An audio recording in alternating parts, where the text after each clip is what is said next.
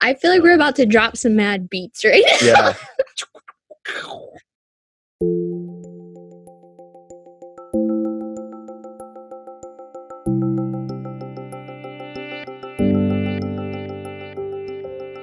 A couple weeks ago, I was having a conversation with a friend about a recent movie that had come out.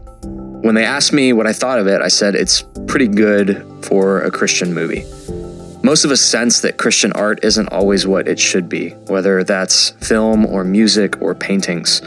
What often goes under the banner of Christian art is cliche, it's cheesy, it lacks nuance and complexity. And yet, when we turn to scripture, we find that some of the first people to be filled with the Spirit are the artists who build and furnish the tabernacle. So clearly, God cares about beauty, and there's something about it that bears witness to what is true and good. Today, Frances and I are sitting down with Susanna Macaulay.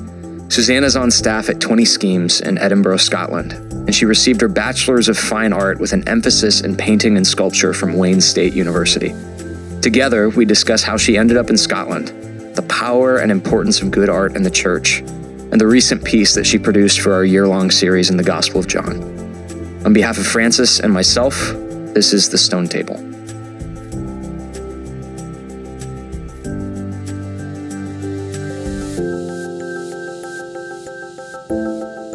Susanna, I just want to say thanks for joining us for this podcast. And um, I kind of got to get to know you a little bit back in November when I went over mm-hmm. with the team to Scotland. Um, mm-hmm. And you have this really fun Maj Podge accent. So, how did you come to acquire that? Well, um, I usually mark it up to having a Scottish husband and being musical. And so I pick up accents really quickly. And I always used to practice accent, an English accent and an Irish accent, and my whole life. And so coming over here, it just just picked it up. It's completely different, but here we are. so do dreams do come true. You kind of you hope for an accent and you actually got one. I know. I'm it's jealous. um, how did you end up in Scotland? What led you there? Well, um, few years ago, um, my church started to support a ministry, a church, a gospel centered church planting ministry in the poorest areas in Scotland. It's called 20 Schemes. And someone from 20 Schemes on the American side came to my church and talked about 20 schemes. And I'm not an emotional person. Like, I don't usually make emotional decisions and I'm not superstitious in any way. But I sat there and I just felt an immense call to go. And I just couldn't stop sobbing. And I had kids all around me, and I just couldn't get myself under control. And I was like, I just, I have to go. I have to go. I have to go. I went and I spoke to the guy, and I was like, What can I do? I'm really interested in going. And I spoke to my parents, and I was like, Just as a heads up, guys, I think I'm going to move to Scotland. And my parents are like, Well, you know, sometimes God just wants you to say yes to serving. Sometimes it's not always going exactly where you think you were going to go. And I was like, Okay, you know, I'll listen to that.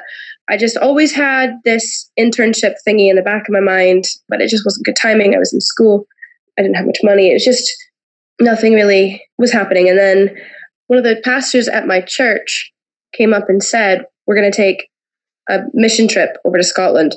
And anybody who's interested, come and speak to me. And I was like, Oh my goodness, I have to go. So we had these like communication cards, and I scribbled in really quickly hey, in case I don't get a chance to speak to you, can I, would you please consider letting me come on this trip? I would really, really love to come. And I did. So um, I came over and we went to a scheme in Berlark. Previous to that, we were touring a little bit, and one of the guys who works for 20 Schemes ended up as our tour guide.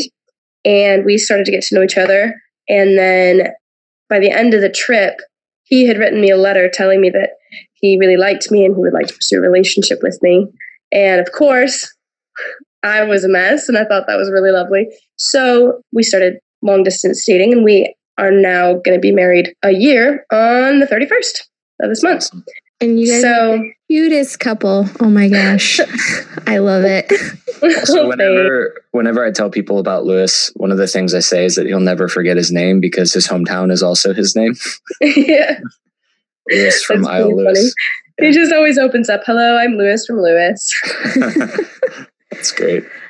So prior to going to Scotland, have did you ever have any international um, experience before doing mission short term or long term? Or was that your first experience? The only experience I had was my church had taken a mission team to a Native American reservation. They call them First Nation First Nation reservation up in Canada. Um, it's on the only unceded First Nation reservation in the world. So it means it's never been owned by anybody else. It's just only ever been owned by them. And so there is um, there's a church up there, but it's a very dark place um, spiritually. There's there's really only one church, and the rest is spirit worship and stuff. And so, um, but that was my actually no, that was my um, second experience. I had gone to Jamaica to do a Bible club when I was in my teens. So I guess I do have a little bit of experience, but nothing long term, just little glimpses of stuff. Was that your desire as you were pursuing ministry? Were you thinking that you wanted to do cross cultural ministry long term and live in another country? No, that was actually never, I never considered that. My parents asked me when I was a kid, you know, like all of us, who here would like to be a missionary to another country? What country would like to go to? And I just never really had that in mind.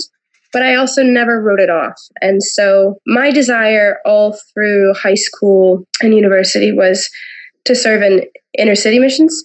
And I wanted to do it full time. And I that's pretty much all I wanted. Hmm. And, you know, and then my art as a way to support myself and to use it for the church and for God in some way. And that was pretty much it. And then Scotland came along and, and I went.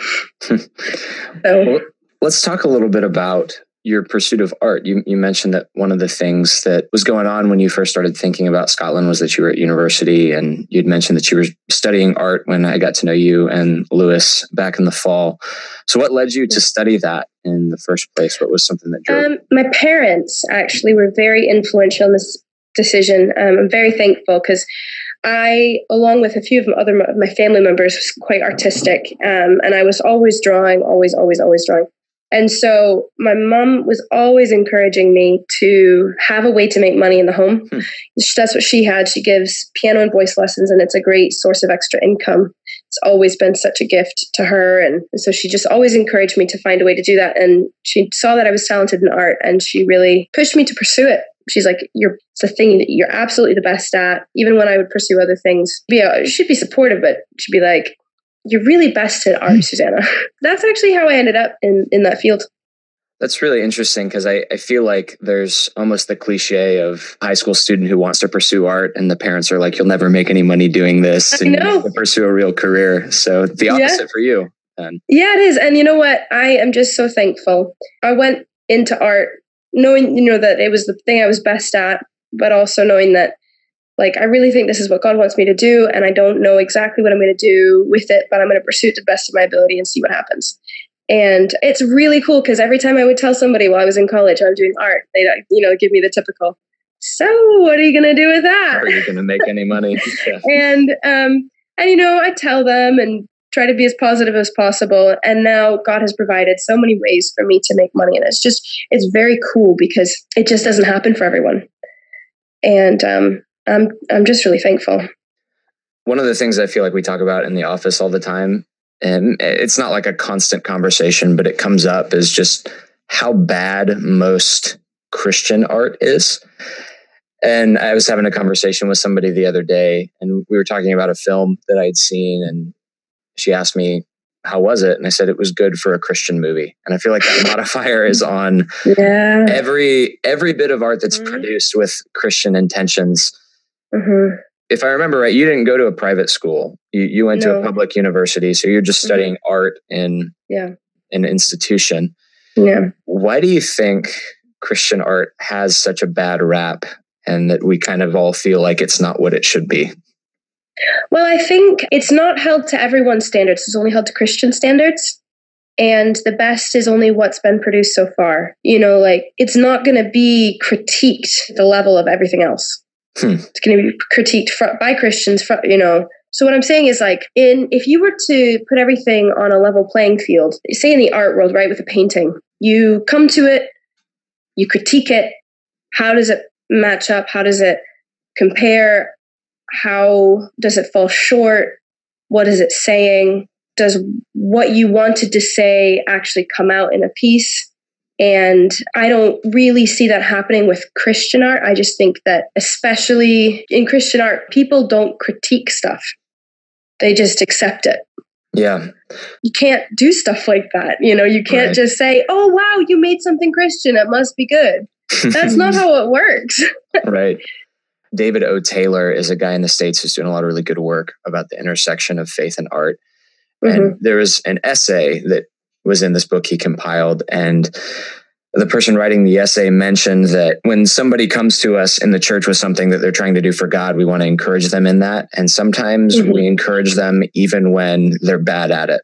And so mm-hmm. Johnny and Susie wrote the song that they want to play on Sunday, even the song is terrible and the words aren't very good. But because they're doing it for Jesus, we need to kind of tell them, oh, this is this is pretty good. So it's almost mm. like the intentions sanctify bad art if mm-hmm. you have good intentions behind it.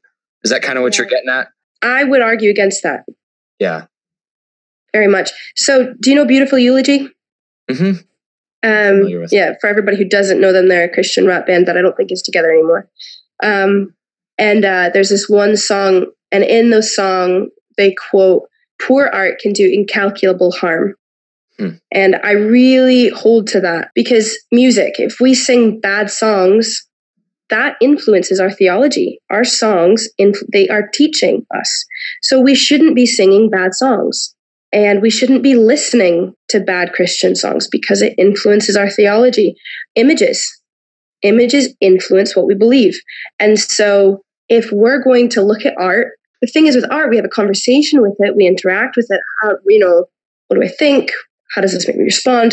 But at the same time, with Christian art, if we make a statement that is incorrect, that is on us and we have to take the responsibility for that because we have now placed that before an audience and said i believe this to be true hmm. so i don't think that we should be encouraging such playing around with things like this now we should be allowing people to have opportunities to learn and then teaching them how to be better you know what's good what can be improved you know there should be a vetting process like so there's this guy with 20 schemes called Saul Fenn, and he's doing something with 20 schemes music.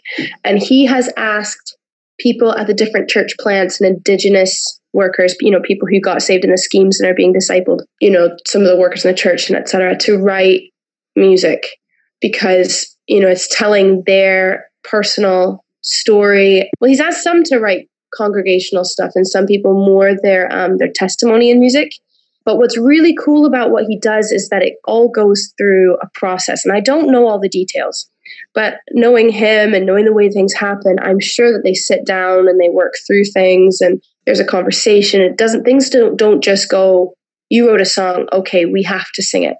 And so, you know, just uh, the same thing happens when there are guys who are being trained up to teach. If they write a sermon, they have to walk through it with the pastors and the elders and things. And um, it's critiqued, and they say what they did well, what they can do better, and then they get to preach the sermon at the scheduled time, etc. So, yeah, I really believe that's important with anything that we put in the public with authority. Mm, to go through that sort of process of being filtered and thought through. Yeah, yeah, because you know, even with my art, like you know, I might think something's a good idea, but I'm a sinner, and I'm wrong sometimes. So, like, you know, I always like to switch my husband to my Christian friends, see what they think, see if, you know, I like to talk through the idea. In fact, the painting that I ended up doing for you guys, I got the main idea from the pastor's wife because I was talking to her about it. You know, that so that is something that I think is extremely important in my creative process and should be in other Christians' processes, having a conversation with people. Because that's that's what we do as Christians. We don't do it in solidarity. We do it together. I think that's that's really important that the Christian life is communal. I think doing Christian theology is communal. And in a lot of ways, Christian art should mirror the Christian life. Yeah, there's no reason that the rules should change. Absolutely.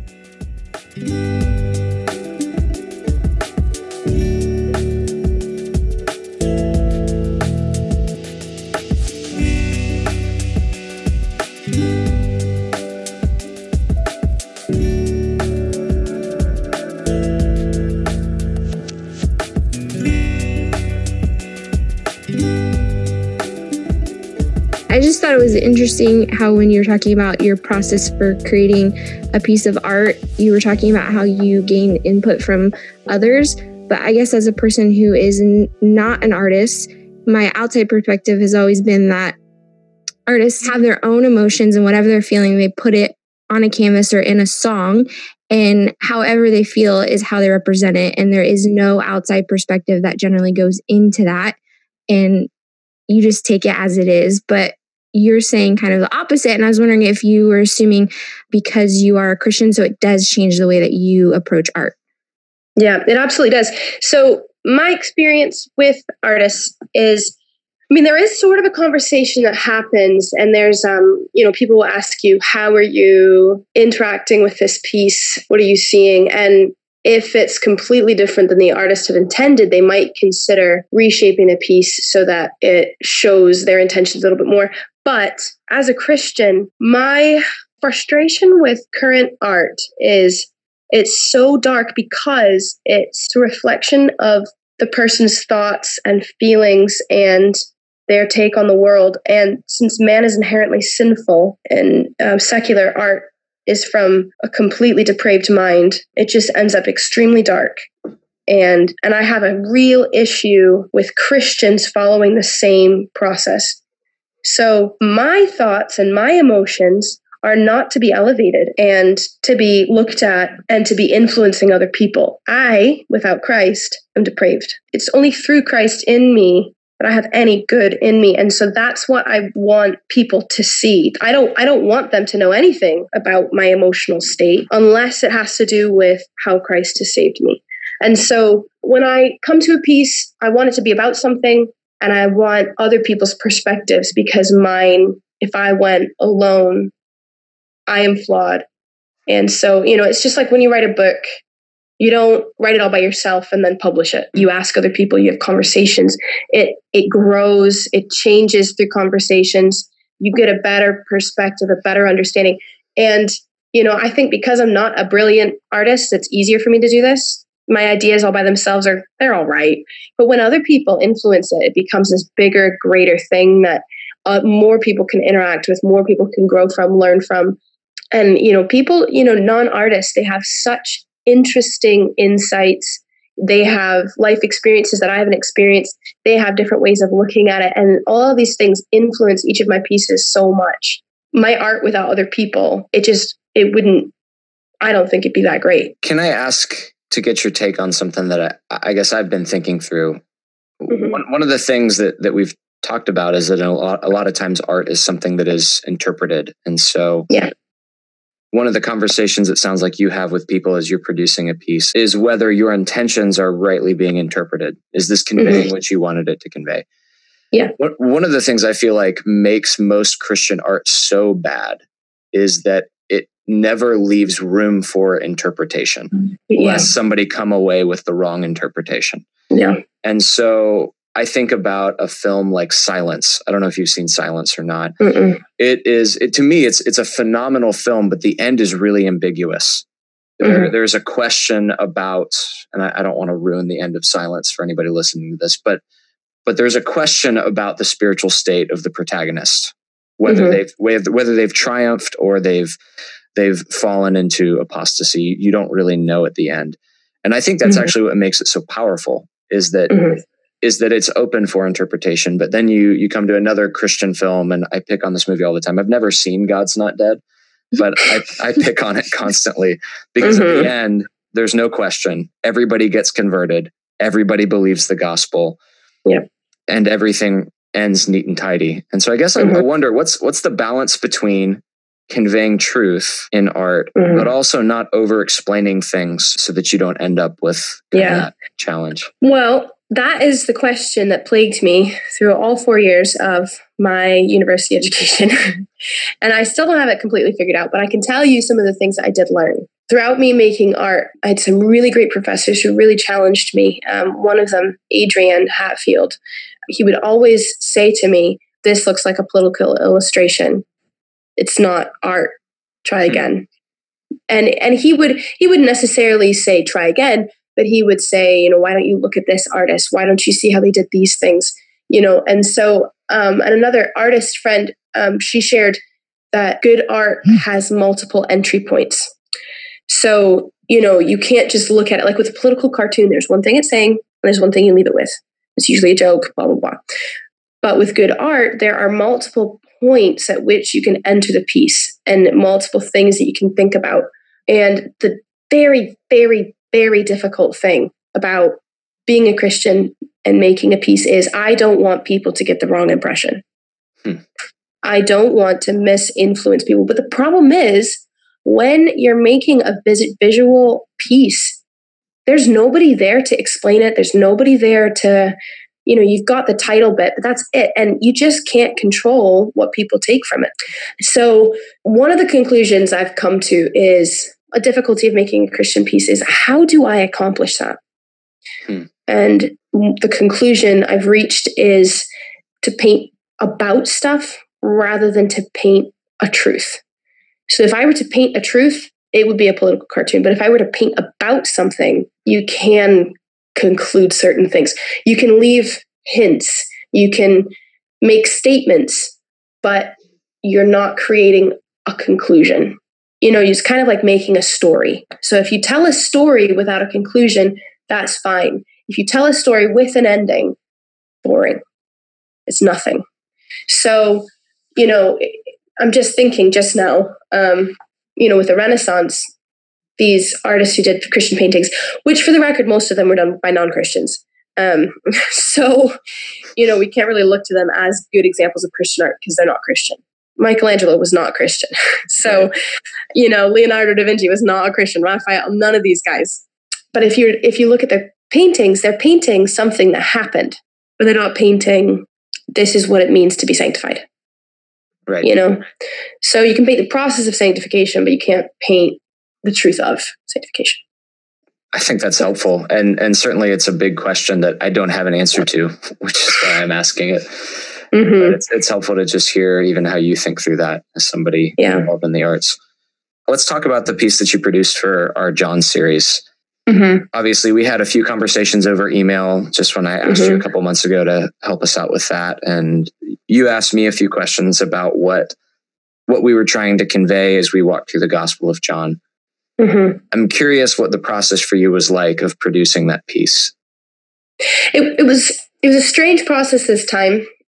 There were multiple ways I wanted to go about it, but I really wasn't sure what to do, and so I did what I normally do, and I had conversations with people. And so I ended up talking to Mez McConnell, not Mez, sorry, Miriam McConnell, Mez's wife. You know, because she, her husband has a great knowledge of scripture. She has a great knowledge of scripture, way more than I do.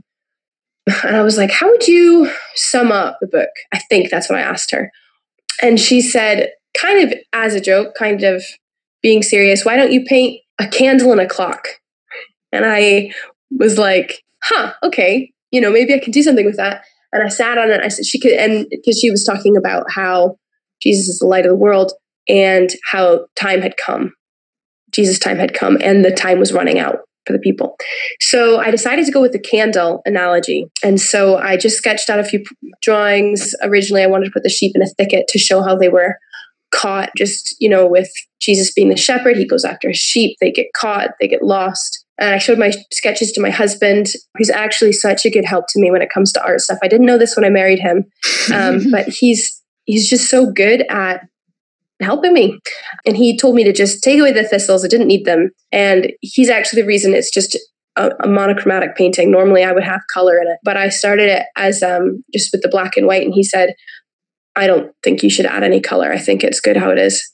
So yeah, I just went with this this theme, and I, it just kind of evolved because I knew what I wanted to include, and it was just a, a question of how am I going to do it. So basically, I wanted to show how Jesus is the light of the world and how we are the lost sheep and the light has come to us. And the world did not understand the light, but Jesus has still overcome the world. So, you know, that's why you see half of his in darkness, half of his in light. That's why you see the rings of light exuding onto the sheep some are still in darkness, some are slightly illuminated. The sheep are turned away from the light. They're really not interested in what they're seeing. Yet the light has come and it is going to win. And the time has come. The time is running out. They need to make a decision. Jesus is here. So now the difficult thing for me was originally I was thinking I was expressing Jesus in the painting. And then I was convicted because I believe that that is directly against the second commandment. Mm. Because how in the world am I, a human, going to show in a physical manifestation both Jesus' human nature and nature as God? And so going back to bad art can do incalculable harm. If I'm going to represent Jesus, I'm going to misrepresent him. Right. There's no way for me to properly represent him. So I backed off from that. And that's why when I messaged you, I emailed you, I said, the light is not Jesus. It is the light of Jesus in the world. It's the truth, it's the gospel in the world, but it is not Jesus. Right. So now somebody could come to it and come to the wrong conclusion. And, you know, that is something that I kind of am like, oh, did I do it wrong? I don't know. I think it's okay. But yeah, that's basically what the painting is about. I think that's really helpful. Frances, do you have anything you want to no, it makes me want to go look at it again now that I've heard all the details. I've got it in front of me. well, I think that's what's so helpful about having a conversation like this because I've had to have I've I've been able to talk to you about your process a little bit over mm-hmm. email as you you mm-hmm. emailed me about whether we wanted to go full color or keep it monochromatic and you emailed me a little bit of an explanation which caused mm-hmm. me like Frances to go back and look at it again and mm-hmm. say, "Oh my gosh, there's so much that I missed in this." And yet, like you said, you you put a painting up in a gallery or in our case on a screen in the loft and people come away with what they come away with. And mm-hmm. there's something like that that's helpful because I think art is communal and participatory. Mm-hmm. mm-hmm. But there's something about that that's also detrimental because there's so much in that image that I don't think we would have seen unless we were able to talk with you about it. Mm-hmm. Well, thank you so much for sitting down and having this conversation with us. Can I just ask as we wrap up, is there any encouragement you would give? Maybe we've got some students in our ministry who are thinking about pursuing art as a career mm-hmm. and they're wrestling with that tension of what they believe about the gospel and what that means for their vocation as an artist. Mm-hmm. H- how would you encourage them to think through something like that? Well, it's a really tough question. I think the most important thing they can do is talk to people and ask them to honestly critique their work.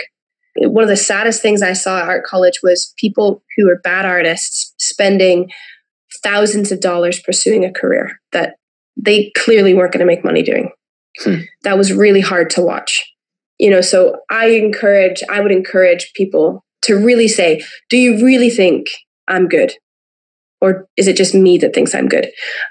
talk to people who know what they're talking about and talk to people who don't know what they're talking about and really you know have lots of conversations be okay with people very brutally and honestly critiquing your work and also um, just make art you know if you like art make it mm. get better at it because the thing is the harder you work the better you'll get at it there's that saying that hard work trumps talent every time you know, I know people who are way more talented than me um, and who aren't doing anything with it. Mm. And so I will end up being more successful with them than them. Um, there are also other people who are way more talented than me who are working really hard at it and are just getting better. So, the, you know, and I, another guy, um, he started college, he wasn't that good. He's finishing college and he's a lot better than when he started and is actually making really interesting stuff. He's not pursuing what he originally thought he was going to be doing, but he's going to be doing with the stuff, with the stuff he, he learned. So, you know, it's just kind of a question of, you know, how am I going to make this work? If they even don't pursue it as a primary uh, career, that's fine. Keep making art. Some people don't really get into it until their 40s, but they still made art along the way. And, you know, so just because you don't think you're going to make any money doing it doesn't mean that you shouldn't try. Mm. So, you know, even if you make $10 in a, a year, you made $10. You know what I mean? So, and you learned, and it's, yeah, the Lord knows we need people to serve the church by uh, bearing witness to the truth in art. Mm-hmm. so we could always use more Christian artists that take that vocation seriously. Yeah. Thank you for helping us out in thinking through this. So glad to have you yeah. on.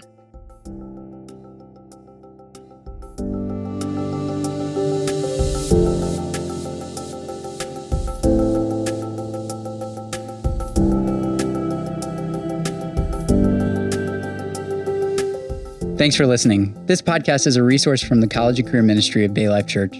Our goal is to equip our community to follow Christ faithfully and think carefully about the harder issues in the Christian faith.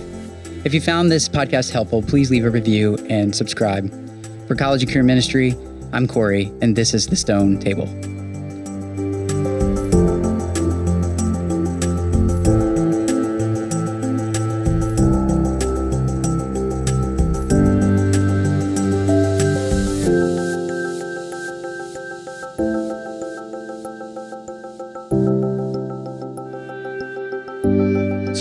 Question: Do you like Irn-Bru though?